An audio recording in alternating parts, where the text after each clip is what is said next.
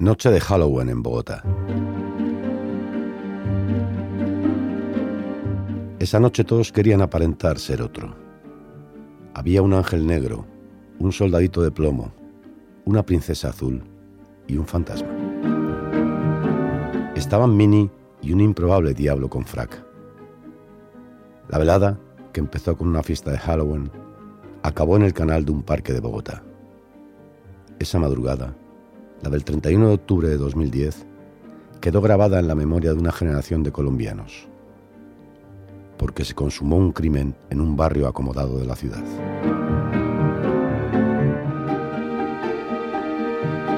La muerte de Luis Andrés Colmenares, un estudiante de Ingeniería Industrial y Económicas de 20 años, conmocionó a un país acostumbrado a convivir con la violencia. Los protagonistas de esta historia son un grupo de amigos de un prestigioso centro privado, la Universidad de los Andes. Hay un enamoramiento, un fiscal con modos justicieros y tres acusados. Y además, falsos testigos, un periplo judicial infinito y la desesperación de una familia que rechaza la sentencia absolutoria de la justicia. Colmenares falleció pasadas las 3 de la mañana después de salir corriendo del Open House, una discoteca del norte de la capital. Esa es la zona rosa de la ciudad, el corazón de la vida nocturna, un laberinto de salas de baile.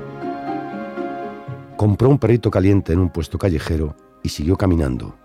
Aceleró y con su disfraz de diablo reanudó la carrera. Tras él, vestida de mini, Laura Moreno, compañera de estudios. Se habían conocido un mes antes en la casa rural de un amigo durante una escapada de fin de semana. Ella acababa de romper con su novio. Luis Andrés, carismático y con un expediente académico brillante, la invitó a salir. Esa noche pasó algo que le perturbó. Por eso, aparentemente, echó a correr. Los dos llegaron a un parque, el Virrey, una amplia zona verde atravesada por una quebrada con un hilo de agua.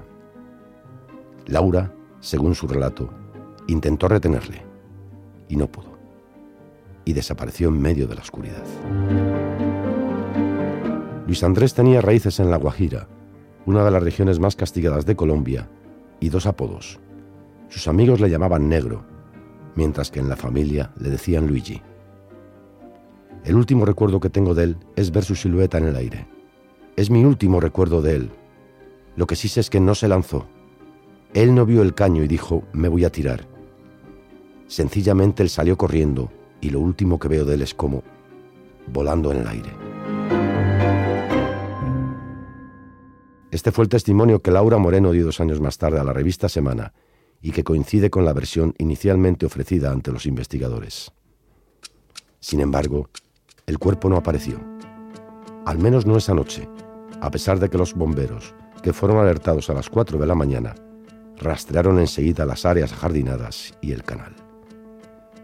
Lo encontraron 16 horas después, en una segunda inspección, unos 20 metros más abajo, dentro de un túnel. La autopsia despejó las dudas al certificar que Colmenares, en el momento de la muerte, se encontraba en plena intoxicación etílica. Caso cerrado. Fue un trágico accidente. No tan pronto, Pasó casi un año y la justicia reabrió el expediente. El fiscal ordenó la exhumación del cadáver y dispuso una segunda autopsia. El informe del forense describe ocho fracturas en el cráneo, heridas y escoriaciones. Laura Moreno no pudo explicar por qué tenía el teléfono móvil de Colmenares y planeó salir del país rumbo a Canadá. Fue detenida. Junto a ella, Jessie Quintero, amiga de ambos, acusada de encubrimiento. En junio de 2012, las fuerzas de seguridad capturaron al exnovio de Laura, Carlos Cárdenas, imputado con el cargo de homicidio agravado. La acusación convirtió la investigación en un asunto de élites frente a clases medias y populares. En el imaginario colectivo, la muerte de Colmenares adquirió incluso la terrible forma de delito racial. En 2010 hubo en Colombia más de 17.000 homicidios, aunque todos los focos estaban puestos sobre la muerte de Luis Andrés. Pero como sucede a menudo, un periodista rema contracorriente. José Monsalve, reportero de Semana, se sumergió en el caso obsesivamente. Ahora lo recuerda, más en frío, sentado en un café cercano a la redacción de la revista, explicando cómo buscó apegarse a las evidencias más allá de ese clima social y mediático y a las presiones recibidas. Publicó un libro, Nadie mató a Colmenares, en el que Netflix se basó para producir una serie que se estrenó en mayo. Monsalve trató con los protagonistas del caso y reconstruyó lo sucedido. Poco a poco, afirma, comenzaron a aflorar las inconsistencias de la instrucción.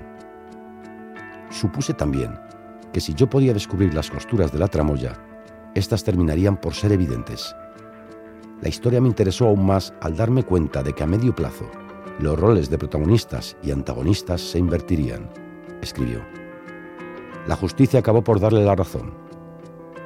Carlos Cárdenas, el exnovio de Laura, fue absuelto por falta de pruebas, igual que la propia Laura y Jesse Quintero.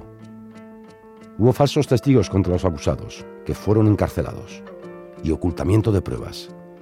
Y durante la segunda necropsia, la manipulación del cuerpo desvirtuó el resultado del informe.